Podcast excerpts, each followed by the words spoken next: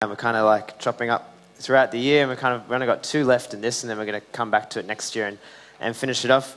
And as we said earlier, the, the topic today is everyone's favorite topic to talk about in church, and that's money. so if you, today's your first day at church, I'm sorry. uh, we don't talk about money every week, and and this is potentially quite an awkward thing to talk about. Um, most people have probably been to a church or at least maybe seen a Christian on TV or like had some bad experience of being asked for money or being guilted into money or, or to giving or something just bad and really cringeworthy and, and awkward. And, and we kind of, that's not where we want to go at all tonight, at all. But sometimes, because this, we, people can talk about this in a really bad way, sometimes we go to the other end and we're just like, we just don't want to talk about this. We just, we just don't, don't talk about money. It's been misdone so many times in churches. Let's just avoid it altogether. But what we're doing this year is going through what Jesus' main teaching, which is the Sermon on the Mount, and Jesus wants to talk about money. So, I'm not talking about money because I want to talk about money. It's because this is what happened. This is what landed in. We're going through this part of the Bible, and this is what Jesus wants to talk about. And the interesting thing is, in the Bible, in the life of Jesus and the letters of the New Testament, there's actually a lot of stuff to say about money. Um, not just money like cash, but, but possessions or the idea of wealth. Um, it actually says quite a lot of things. And we kind of maybe don't really want to talk about it, but we probably really need to, because Jesus has some quite strong things to say, and particularly to people who are quite wealthy or rich. And you may not feel like being very wealthy or rich, but most of us who live in Australia, even earning quite a low salary compared to the rest of the world, are actually incredibly rich. There's this website you can go to called Global Rich List, and you put in um, your income, and if you put like a minimum wage in Australia, even, it's still like the top few percent of the world. Like the Western sort of culture, Australia is quite a wealthy country and quite a materialistic country. Like money, stuff, getting lots of stuff is a really high value in our culture. And therefore, we really need to look at what Jesus has to say about it. Because what we're going to look at is he actually has some warnings about this. And, and in this section, a few weeks ago, we talked about the warnings Jesus gives about approval and not living to impress people. He talks about some people pray and, and give money or fast or do all these religious things just to look good so that everyone can see them. And Jesus says, don't do that. That's a really bad idea. But he doesn't say it's wrong to live for approval. He said it's wrong to live for people's approval, live for God's approval. And it's, it's there's a warning. And the same way, Jesus is giving a warning about money and wealth. And it's not at all a guilt trip. We'll see as Jesus talks, he does not use guilt at all. It's, it's a warning in love because he cares for us. And he wants us to have life and he wants us to have good things, but not let them lead us to destruction or, or to problems. And there's actually some dangers around money and stuff. So, what we're going to do is read through a few verses in Matthew 6 from verse 19. And it's only a short section, but it's like compact. Like Jesus is saying some profound things. Uh, you might have heard this before. We're just going to go through verse by verse. I'm going to give some comments and try and get to the point. What's he really saying? And then what we're going to do to finish off, because I, I, want to be really clear today, we're going to say, well, what is this not saying and what is this saying? And then kind of think about our lives a bit. So that's kind of where we're going. Try not to go too long. Um, I'll just pray and then we'll start looking at these verses. So, Jesus, we just thank you for your word. Um, yeah, that you spoke these words when you were on earth and they've been recorded and, and preserved and we get to read them um, this ancient writing that's just changed so many people's lives. And we just thank you for your spirit who speaks to us as well. And, and we just ask that by your word and by your spirit tonight, um, you would touch our hearts, um, show us your way, which is the way of life, and, and challenge us where we need to be challenged. We pray in your name. Amen.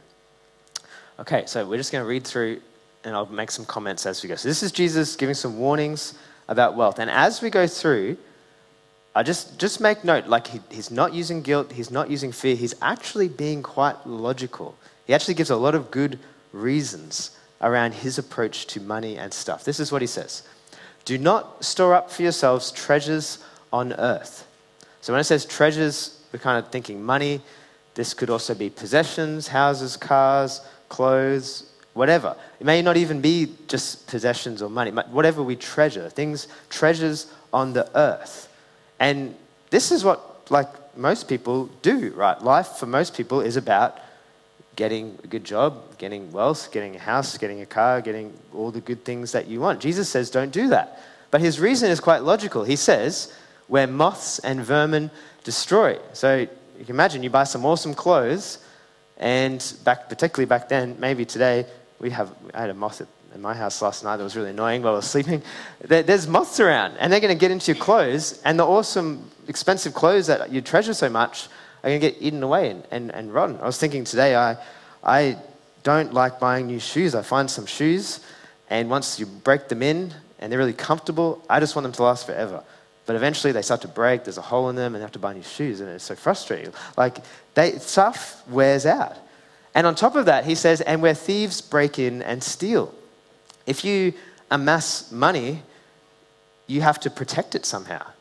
And we have to keep it safe. So we put it in a box, right, called a safe. And we want to protect it. Or we put it in a bank, or we put it in the share market, or something like that. But as much as we try to keep all those things safe, they're not, it's not foolproof. Thieves can still break in. The stock market can still crash. People can get through the security in some way. If the treasures on earth, ultimately, it's not actually that secure. And on top of that, when we die, we can't take any of it with us. It's gone. Interestingly, though, Jesus doesn't say, don't store up treasure. In the same way, a few weeks ago, he, we, he didn't say, don't live for approval. He said, live for God's approval. In the same way, he doesn't say, don't store up treasure, because in the next verse, he says, store up treasure for yourselves, yourselves treasure in heaven. The issue is not storing up treasure or amassing stuff, it's where is that stuff? What is it that you're treasuring? And Jesus says, actually, store treasure for yourselves in heaven. And this is not just saying like the place you go when you die. Heaven is the realm of God, the dimension of God, God's kingdom. Store treasures for yourself there because there's no moth there, there's no rats, no thieves can break in and steal. If that's where your treasure is, if you use your financial resources, your time, your energy to invest in God's realm, invest in what God's doing, no one can touch that. That's completely secure. And on top of that, that will last forever. And actually, when you do die, the treasure that you've, you've built continues and you get to participate in that forever. So Jesus' point is quite logical. Like, actually, when you think about it, storing treasure on earth is not really that smart. Storing treasure in heaven makes a lot of sense. But he keeps going. As we go, he kind of gets deeper to the issue as we go through. Then Jesus says this For where your treasure is, there your heart will be also. And this is really important because as we talk about money tonight, we're actually not really talking about money. And Jesus is not really talking about money. He's actually talking about our hearts. The issue is not money, the issue is our hearts. But the interesting thing is, what he says here is that where your treasure is, there will your heart be also. Which means two things really interesting. If we were to look, or you to reflect even on your own life, and where do you spend your money? Where do you invest your time and your energy? And if you were to look at that, that reveals where your heart is. That reveals what you treasure. That reveals what is dear to you. Actually, the issue is our heart, but the way that we use our stuff shows what our heart is like. And it works the opposite way as well, in that what we invest in, what we focus on, actually shapes our hearts. Our heart actually goes to the thing that we invest in. So if we spend a stack of time amassing money and wealth on earth, our heart is drawn to that. But Jesus is saying that doesn't last. Whereas if we spend our time investing in God's kingdom in the realm of the heavens, our heart is there, and that's what lasts. The issue is the heart, not primarily the stuff. But he keeps going. And there's this little story or little illustration that he gives. And, and, and again, he's giving this warning, and he really is, is making a point that this is quite serious. And this is actually quite a, I thought about this this week. You might have read this before, but it's quite a full on thing that Jesus says here. I'll ex- just read through it, and then I'll, then I'll explain it, shed some light on it. He starts to tell a bit of a story or a metaphor. He says this The eye is the lamp of the body. If your eyes are healthy, your whole body will, body will be full of light. But if your eyes are unhealthy, your whole body will be full of darkness. If then the light within you is darkness, how great is that darkness? Now you might think, what does that, that, that mean? It just Jesus is talking, it sounds strange. What he's doing is making a comparison between your physical body and your eyes.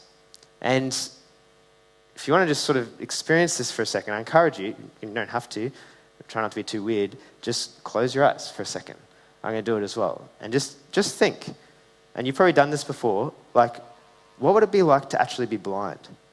Like maybe you've even tried getting around the house before, but just, just sit for a second with your eyes closed and just think, like, with eyes that don't work, life is, in a lot of ways, just dark. You just, all you see is black. And your body actually doesn't know where to go. Your, your body's in the dark.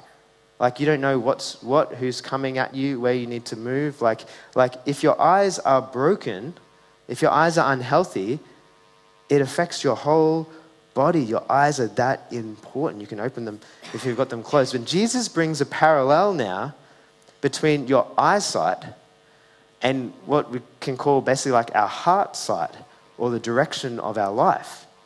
And his point is that if our heart is healthy, if it's what he's saying is if, if it's focused and devoted to God, and interestingly, this, this word for healthy can kind of, there's a bit of nuance around it. It can mean two things, and it kind of has a double meaning. On the one hand, the healthy eye is this like focused devotion to God, but on the other hand, the word means kind of generosity. So it's like an, a, a devotion to God that's characterized by generosity is a heart that's in the light. That that's actually what life is really about. God's realm, the kingdom, life equals generosity. God is generous. If you're living that way, you're in the light and, and life works. But what he's saying is if your heart is not there, if your sight, the direction of your life, is unhealthy, if it's like he's saying, focus just on life here, if it, if it doesn't really see the way true reality is, then he, he's saying this is not just like a side issue in life. It's not like, okay, my money and the way I relate to possessions and treasures, that's just one aspect of my life, then I've got all these other aspects. He's saying, no, this is like your eyes. If your eyes don't work, your whole body's in darkness. He's saying, if your heart is unhealthy and it's not focused in this way, then you're in the dark about everything. That affects the whole of life. Your perspective on this issue impacts every other issue. Like, that is a full on thing to say. And he's saying it's the same as being blind. And Jesus then, a couple of commentators explain this. I've got a couple of quotes. This, this guy, Dallas Willard, says this Thus, if your eyes are bad, so your physical eyes, your body in the whole is in the dark. But if the eye of your soul, the light within you, is not functioning, then you are in the dark about everything. The heart that's not healthy means darkness all around. Another guy, William Barclay, says So Jesus is saying there's nothing like generosity, that this is a heart that's right, for giving you a clear and undistorted view of life and of people. And there's nothing like the grudging and ungenerous spirit for distorting your view of life and people. Saying our heart issue in relation to this issue actually is about whether we have a right view of life and, and, and not the way that maybe the world or our culture sort of sees life, but the way that God sees life, true reality, his kingdom. So Jesus is saying this is a big deal. This is a serious issue. And again, it's a warning in love because he wants us to have light, life and light and live in his kingdom. But then he comes to this last verse and, he, and he, again, he's showing the seriousness of this. And he says this, which is blunt now, quite blunt. He says, No one can serve two masters. Now, we, we probably don't think of that. Like, you're thinking, well, I have two jobs. Like, I have two employees. Like, that's not what he's saying. When he says no one can serve two masters, he's talking about a slave. Like a slave has one master because the whole of someone's life belongs to a slave. It says you can't have two. Either you will hate the one and love the other. And that doesn't mean like you hate them. It means that your devotion to one will be that comparatively it's hate to the other. You're not devo- you can't be devoted to both. Or you'll be devoted to one and despise the other. And then he makes it so clear. He says, You cannot serve both God and money. You can't have these two things on equal terms. One has to win, is Jesus' point. And it's interesting. This, the word that, that, that, that gets translated money here, sometimes it gets translated mammon, and it has an interesting history. It kind of refers to money and possessions and wealth. But originally, it meant stuff that you entrust to people. So, like money, you entrust to a bank, or you entrust to people who will look after it, or valuable possessions you entrust. But over time, excuse me, my, my voice is going. Over time, the word started to mean not in trust, but trust in, or trust. And money and possessions, this word mammon, started to be referring to stuff that you trust or that you rely on. And then this starts to compete with God because He's the one that we are to trust.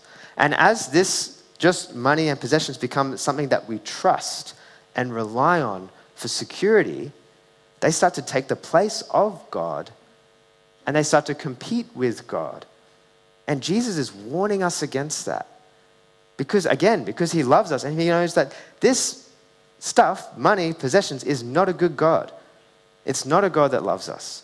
It's a God that will control us and make demands of us, and we have to do certain things to keep it going and follow the rules of, of money. Whereas Jesus is the God who loves us and dies for us. He's the God of truth that we can really trust in. And this is why he's saying, actually, you need to choose. You cannot serve both, only one. And this is really the point that this passage is making, that point that we've got tonight, is this the way of Jesus is to use money to honor and reflect God rather than worship money as a God. And in some ways, they're the options.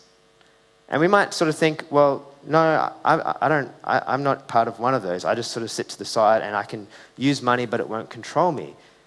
But, but Jesus knows our hearts. And really, it's one or the other either a slave of God and we trust Him as our master. But if we don't, our hearts so easily go to material things for security and we end up worshiping and trusting it as a God. And there has to be a choice. Excuse me. So, what I want to do is so that, again, this is a huge topic and we're not spending a long time talking about it. What I want to do is just say, what are we not saying? What is Jesus and the scriptures not saying? And what is this saying? And just bring a little bit more clarity around, around this issue because it's, it's massive. So, what is Jesus scripture not saying? It's not saying that money is bad. Right? Nowhere in the Bible does it say money is bad.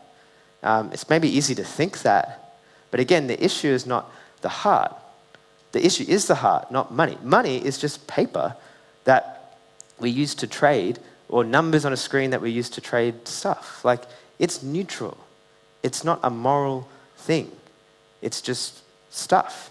Um, and it's not like material things are bad and spiritual things are good. Like, God made everything, and, and material things are gifts from God to be enjoyed. It's, that's good. Money is not bad. What Jesus is saying again, that money, how we use it, is an indicator of our hearts. And how we use it shapes our hearts. So the issue, again, is always about the heart, not about the stuff. Again, Jesus says this here where your treasure is, there your heart will be also.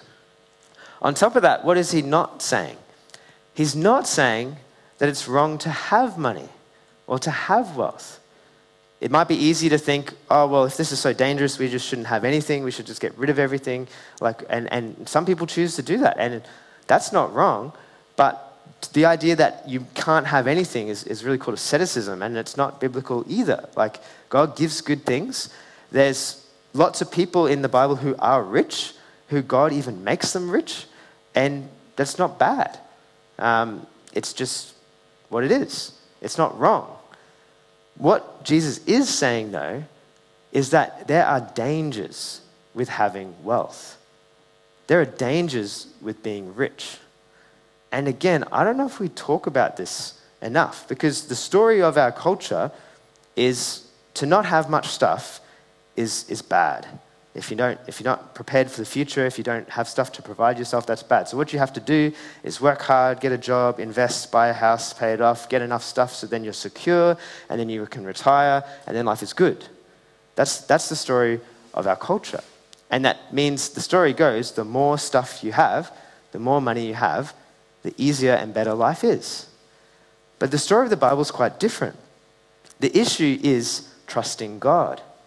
And actually, it almost seems in some ways like there's, there's dangers with being poor because there's temptation maybe to steal or just to be bitter at God. But people who are poor often can trust God a bit easier. And actually, having lots of stuff can sometimes make it harder to trust God. And that's actually the issue of a good life. Not having stuff, but trusting God, the heart. There's this really interesting passage. I want to give you just a bit of background. And I'm going to read from Deuteronomy 8. And the, the story goes like this So God calls Israel, his people, out of Egypt. They're slaves, right? They have nothing. They're slaves. He takes them out of Egypt, he makes them his people, and he takes them through the wilderness. They live in the wilderness, like nothing. And God gives them food every day, miraculously. Bread just appears on the ground, He gives them water. Their, their clothes don't wear out. Like they don't have to replace their shoes for 40 years. Like they just keep going. Um, God provides for them. And God says in the wilderness, he's, he's testing them and He's teaching them that you don't live by bread alone, but you live by every word that comes from God. That actually God sustains life, not stuff. God is the one who gives the stuff. It's actually God that sustains people. But then, after 40 years, these people have been waiting to go into the promised land. The promised land is where there's going to be an abundance of wealth and houses and food. It's way better than the wilderness. And you'd think all the problems are gone now. Like the wilderness was hard. We're coming into the promised land. There's going to be wealth. It's going to be amazing. But as they're about to enter, Moses says these verses that I'm going to, going to read you. Moses gives them a speech. He's been leading them. And he gives them a warning about the dangers of the promised land. You think there's no dangers in the promised land? Like the promised land's abundance. He says, no, there's dangers in going into the promised land. This is what he says. It's very interesting. He says this Otherwise, when you eat and are satisfied, when you build fine houses and settle down, when your herds and flocks grow large, and your silver and gold increase, and all you have is multiplied. Like that sounds awesome, right? Like they've been in the wilderness, they've been slaves, now they've got houses, now they've got gold, now they've got flocks. But he says, then your heart will become proud, and you will forget the Lord your God, who brought you out of Egypt and out of the land of slavery. God was teaching them and trust him in the wilderness. And Moses is saying, Be careful that when you go into the promised land, you have all this stuff, that you don't forget God. He keeps going in a couple other verses. He says, You may say to yourself, My power and the strength of my hands have produced this wealth for me. They might say, I worked hard to build these houses, I worked hard to get this food, I did it. But he says, But remember, the Lord your God, for it is He who gives you the ability to produce wealth. Do you know what he's saying? He's saying that the wilderness is fully dependent on God. And he's saying that the promised land is fully dependent on God, it's just not as obvious in the promised land, it looks like we can look after ourselves, but actually we can't. The only reason we have wealth, the only reason that Israelites had these houses is because God gave them the ability to produce it. They were still completely dependent on God, but the danger is having all this stuff makes it not so clear. It, it deceives, and they can start to trust it and themselves and not Him. Whereas in the wilderness, it's obvious. It's God has to come through or we're done for. Back here, it's like we can get by a bit on ourselves, but it's like no, the reality is we're still just as dependent on Him. So there's dangers. There's this other verse in 1 Timothy where this dangers get, get explained. He says this those who want to get rich fall into temptation and a trap. There's a danger, it's a trap. Into many foolish and harmful desires that plunge people into ruin and destruction. For the love of money is the root of all kinds of evil. See, it's not money that's evil, it's the heart, the love of money. Some people eager for money have wandered from the faith and pierce themselves with many griefs. Actually, the story of, and, and examples in the Bible tend to say the more stuff someone has, actually the harder it is to trust God and the more likely it is they're going to move away from Him. And that's what happened to Israel.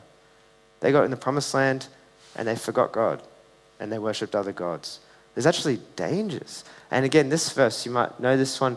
Again, I tell you, Jesus, this is Jesus talking. He says, It is easier for a camel to go through the eye of a needle than for someone who is rich to enter the kingdom of God. Someone who's got stacks and stacks of stuff, it's way harder for them to come to a place of dependence and trust in God and saying, actually, God, all, all I have to, to offer you is just my surrender and my trust, and I trust you.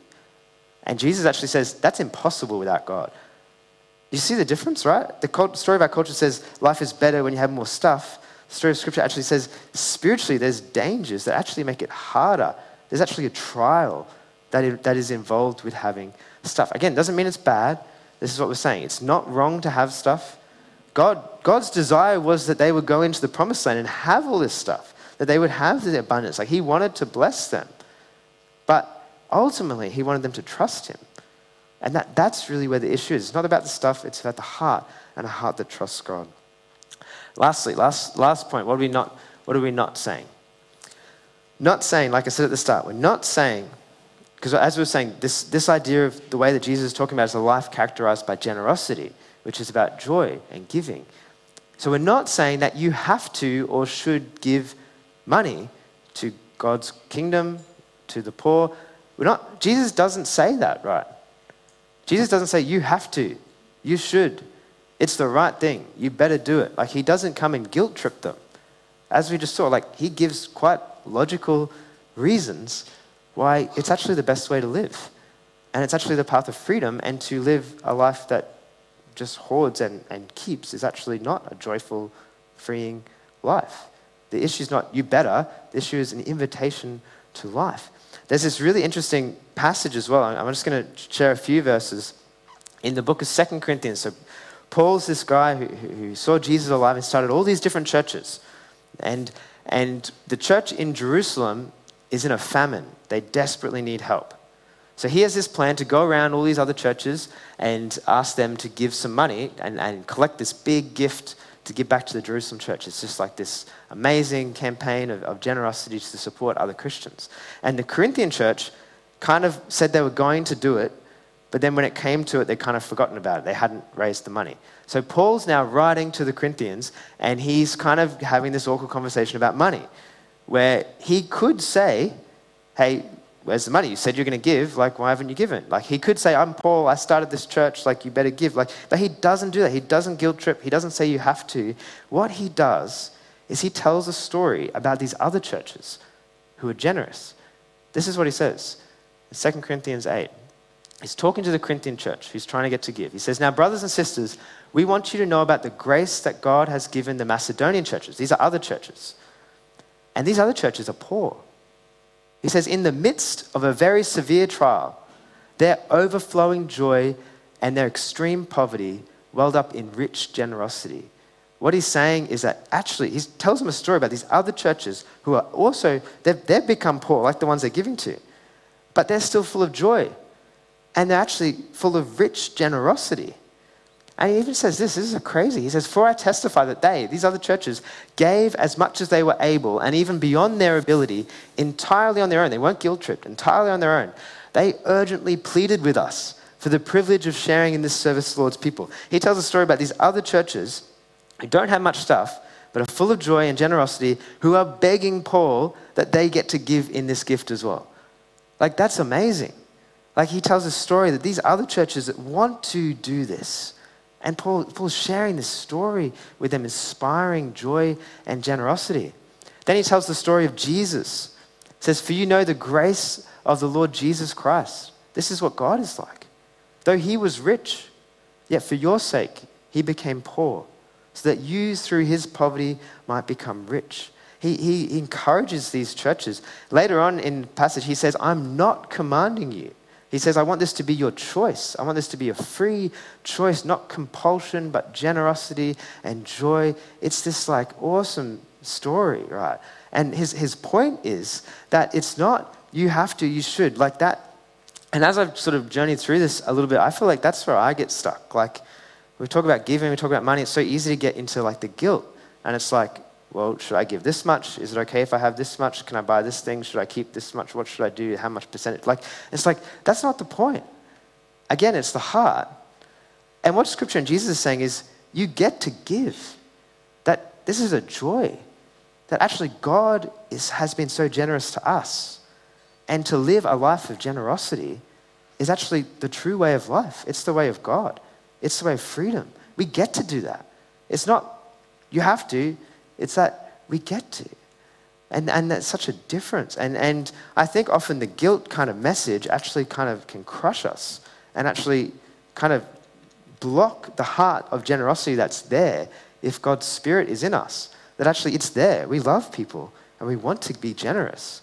But the guilt message can kind of block that. It's like, just let's let that go and let's live from our heart with joy and generosity. So, what we're saying is the way of Jesus is to use money to honor and reflect God, reflect God's generosity, be devoted to Him, rather than worship money as a God.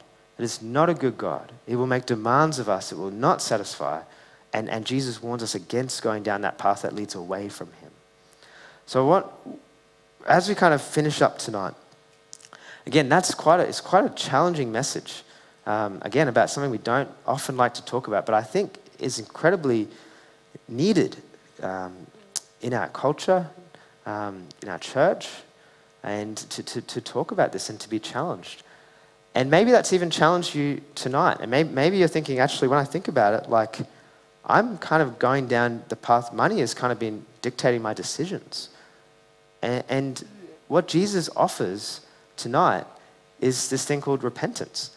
And again, we think of repentance too often as like guilt, feel bad, I'm terrible, I've done the wrong. That's not repentance. Repentance means I'm going this direction. Wow, this is the wrong direction. This is not a good idea. It means turn from that. And faith means trust Jesus' way. And there's an opportunity tonight, maybe God's even speaking, to just with Him repent, to turn. Say, actually, I'm not, I'm not going to go that way. And have faith in Jesus and experience His grace, His forgiveness, and let His love fill our hearts and, and turn us into more joyful, generous people. And what that looks like is between you and God. That's what Paul says to the Corinthians. He says, each person must give what they decided in their heart. That his point is, it's a decision. Like, like sometimes we think of giving as like, oh, if someone asks me for money, I'll just give them a bit of money. But Paul, Paul's saying, like, make a decision about how you're going to be generous and, and what you're going to give to. And that might be people in need, that might be friends in need, that might be missions. And, and I encourage you that, that maybe that might be here at Rivers as well. Um, that might be a new idea, even, that, that actually the church doesn't just run by itself. Like, the, like what, what happens here actually costs money. And in a similar way, if, if you're here, like if you're in, if, if you're on board, then actually you get to be in. Like you get to give, you get to contribute, you get to build, and, and let's keep this thing going and support the ministries and support what's going on in the church here. And again, that's not a, that's not a guilt trip, but it's, a, it's like that, that's actually an opportunity to be a part of that. And, and maybe if you've never considered that before, maybe some, something to think through and, and to pray through. And like lots of you guys do do that, and, and that's just awesome as well. And I, again, this, the point of this message is not to give money to the church. The point is, what does Jesus say about money? And, and how you work that out with, with God is, is up to you guys. So, in a second, we're going we're gonna sing, and, and, and as we respond, um, I encourage you just to spend that time with God. And, and if that means you just need to sit for a while, and just pray and process if, if you need to walk around. If, this, is, is a free space. Like you don't have to stand when everyone stands. You can kind of do what you want. But the point is that you engage. Engage with God and what He's doing. Just as we finish, I want to tell you this story. I've probably told it before because I love this story so much. A story about a guy named Jim Elliot. And he's a young man um, who lived in America, his whole life ahead of him. And he's brilliant, incredibly smart, um, could have had an amazing career, could have probably started a church, probably could have been successful, all sorts of things. And he just had this passionate love for God and wanted to do God's will, whatever the cost, and felt called by God to go and tell people who'd never knew anything about Jesus about Jesus. And he got called to this tribe in Ecuador. Um, there's Indians, uh, the Waodani Indians, and they like completely cut off from civilization, like, like just live with spears, just catch their food, like don't have contact with, with people outside of their tribe, except for like war. Like, like they're, they're cut off. And they, him and a few other guys and their wives felt called to go to this tribe and, and reach them and tell them about Jesus and his love and, and the true God. And they, people probably think he's crazy, right? Like he's got this whole life ahead of him. He could have this amazing life in America, but he gives it up and goes to Ecuador. And they get there and they start working with this tribe and they're trying to make contact. They like can't speak the language. They like fly a plane over and like drop gifts and stuff like that. And they start to get some initial contact and relationship. And there's this just like tragic thing that happens. It, like I forget the exact details, but it's something like some one of the people in the tribe like had some misunderstanding about what one of the guys did and like told a lie or something like that. So the tribe decided to kill them. So they ambushed the missionaries and speared them all to death. Five young guys, just starting to reach this tribe, dead. And you think, what a waste. Right? He's had his whole life ahead of him. And, and he's gone to this tribe just getting started and they're killed. He just, like newly married, like he hadn't been married that long. What happened after that, though, is this like went all around the world. Like everyone hears about this, this, this missionary. And the interesting thing is that his wife, I think one of the sisters of one of the guys, one of the sons, decide to stay. And they continue to reach out to this tribe. And they continue to build relationship. And over time, they share Jesus with them. This tribe believes and is completely transformed. God's grace comes in and transforms this tribe. And there's amazing forgiveness and grace. And the, one of the boys, he was a boy when his dad died, basically is raised by the men that killed his father. Like he lives with them and they raise him. And now they have this relationship of love and, and intimacy and, and worship of God together. This is a crazy story. You think about Jim Elliot's life, right? Like he could have had this life in America, but he followed God's call, which ended up dying early.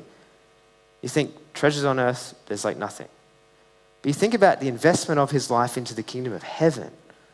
Think about what his life led to, the story of his sacrifice, the impact that this tribe has had on other people, just how many people are inspired to mission and to service and to leadership because of his life, because of his writings, because of his sacrifice. Like the treasure in heaven, what he achieved with his life for God's kingdom is amazing, and that will last forever. And he has this great quote, famous quote. He said this he is no fool who gives what he cannot keep to gain what he cannot lose. Like in the eyes of the world, that's just like a wasted life. In the kingdom of heaven, that life was an investment for eternity that produced amazing results. And the, the, the, the, results of that cannot be taken away by anyone and will last forever.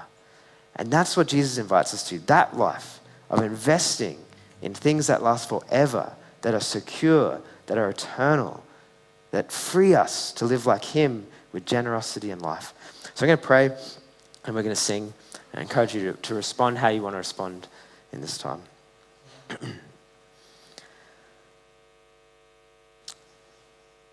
Jesus, just thank you so much um, that you're a God who is good and generous and kind, that you left heaven, that you were so rich, that you had the riches of heaven and, and, and being in God's presence, and, and you left it and you became poor, became a, a child and, and just a man, and even went to the cross so that we could know you and have eternal riches forever. That's what you are like. And we just say, You're our God, and you are worthy of that, and you are worthy of our praise. And tonight, we just pray, God, that you would break the bondage of, of any idol of, of money and stuff over our lives. We just say that that is not a good God. That is not the path of life. And we thank you for the good things you give us, God, but we ask that we would use them to honor and worship and reflect you, that they would not become our God or the things we trust. And tonight, Lord, would you speak to our hearts? Would you free our hearts? Would you grow us as generous, loving people, as a generous community that reflects you? And God, we, we need your power to do this. It's, it's only by your power that this is possible. So would you come and have your way tonight? Would you meet with us, Jesus, by your presence, by your spirit? We just pray this in your name. Amen.